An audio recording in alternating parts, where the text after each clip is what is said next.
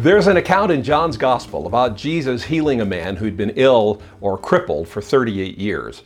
Jesus commanded him to pick up his bed and walk, and the man was healed. You're probably familiar with that. It's a fairly common account. That miracle was performed on the Sabbath, a day of rest.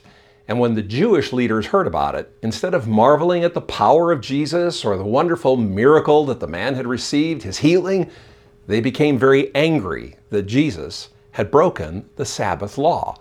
John 5:16 says, "So the Jewish leaders began harassing Jesus for breaking the Sabbath rule." Now, the New Living Translation does well to translate the Greek word as harassing because in the Greek, what it really means is to prosecute, persecute, and pursue with repeated acts of enmity. They hassled him. They harassed him all because he healed on the Sabbath. Now, God had commanded the Sabbath to be remembered or observed. It's one of the Ten Commandments. Sabbath means to cease working. We often think that it means to rest. It's associated with that. But Sabbath really means to cease working so that one may rest from their labors and focus on God. And God rightly commanded it. But between when God commanded it and the time we're talking about, the religious leaders had added their own numerous and onerous restrictions to the Sabbath, and they were unhappy that their rules were being ignored by and violated by Jesus' compassionate healing of the man.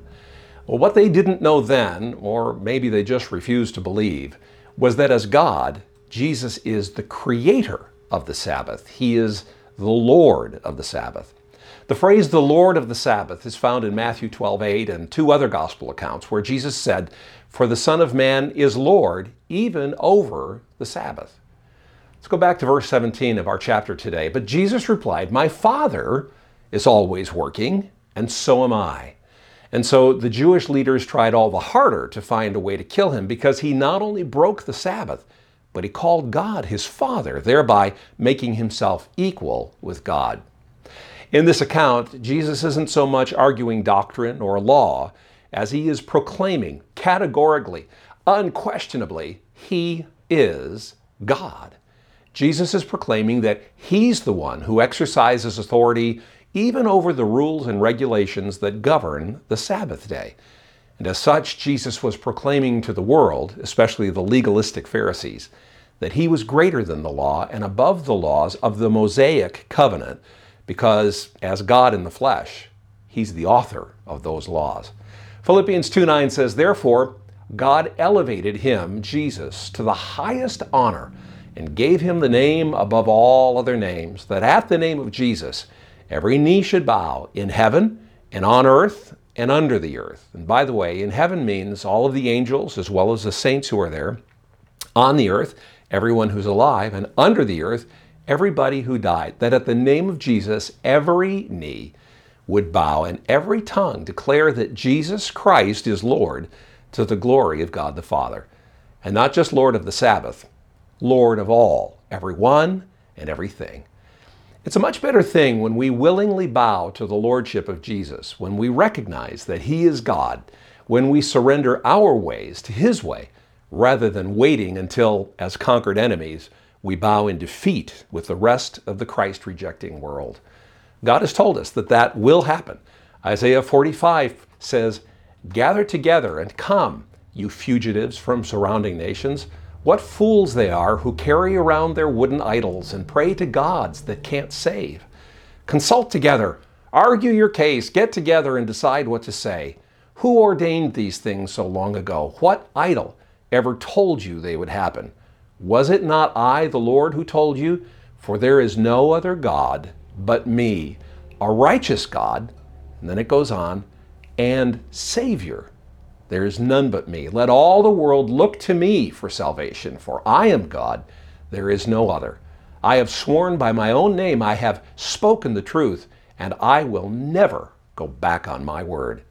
Every knee will bend to me, and every tongue will declare allegiance to me. See, on that day, the world won't bow in worship. They will bow in submission to the Lordship of Christ and the godliness of God. It's all part of God's big plan.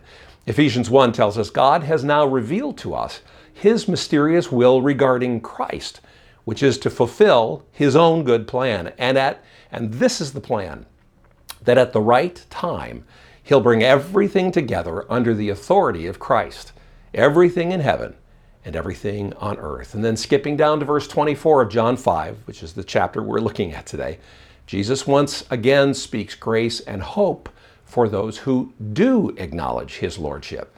The Pharisees and the religious leaders of that day could have that same hope if they would acknowledge his lordship. He says, I tell you the truth, those who listen to my message and believe in God who sent me have eternal life, and they will never be condemned for their sins, but they have already passed from death into life. He's a good and gracious God who will be acknowledged as Lord by everyone one day. A God who, before that day, rescues and forgives and blesses just because of our belief and our acknowledgement that Jesus is God, that Jesus is Lord. I hope that you've made him Lord of your life today. Oh, not just Jesus, I want you to be Lord, but Lord over everything you do, Lord over everything you say. That's an ongoing choice that we make each and every day of our lives. May God help us to not only have the faith, but the will to do all of that. Lord, we thank you for your gift of grace. We thank you for the gift of faith that you've given us to believe. We thank you for the gift of your Son so that we could be rescued and redeemed. But we recognize that there is an ongoing struggle in our lives to constantly see Jesus as Lord of all of the areas of our life. Lord, would you help us by our Spirit to do that in the days ahead? We thank you for that too, and we ask it in Jesus' name. Keep the faith.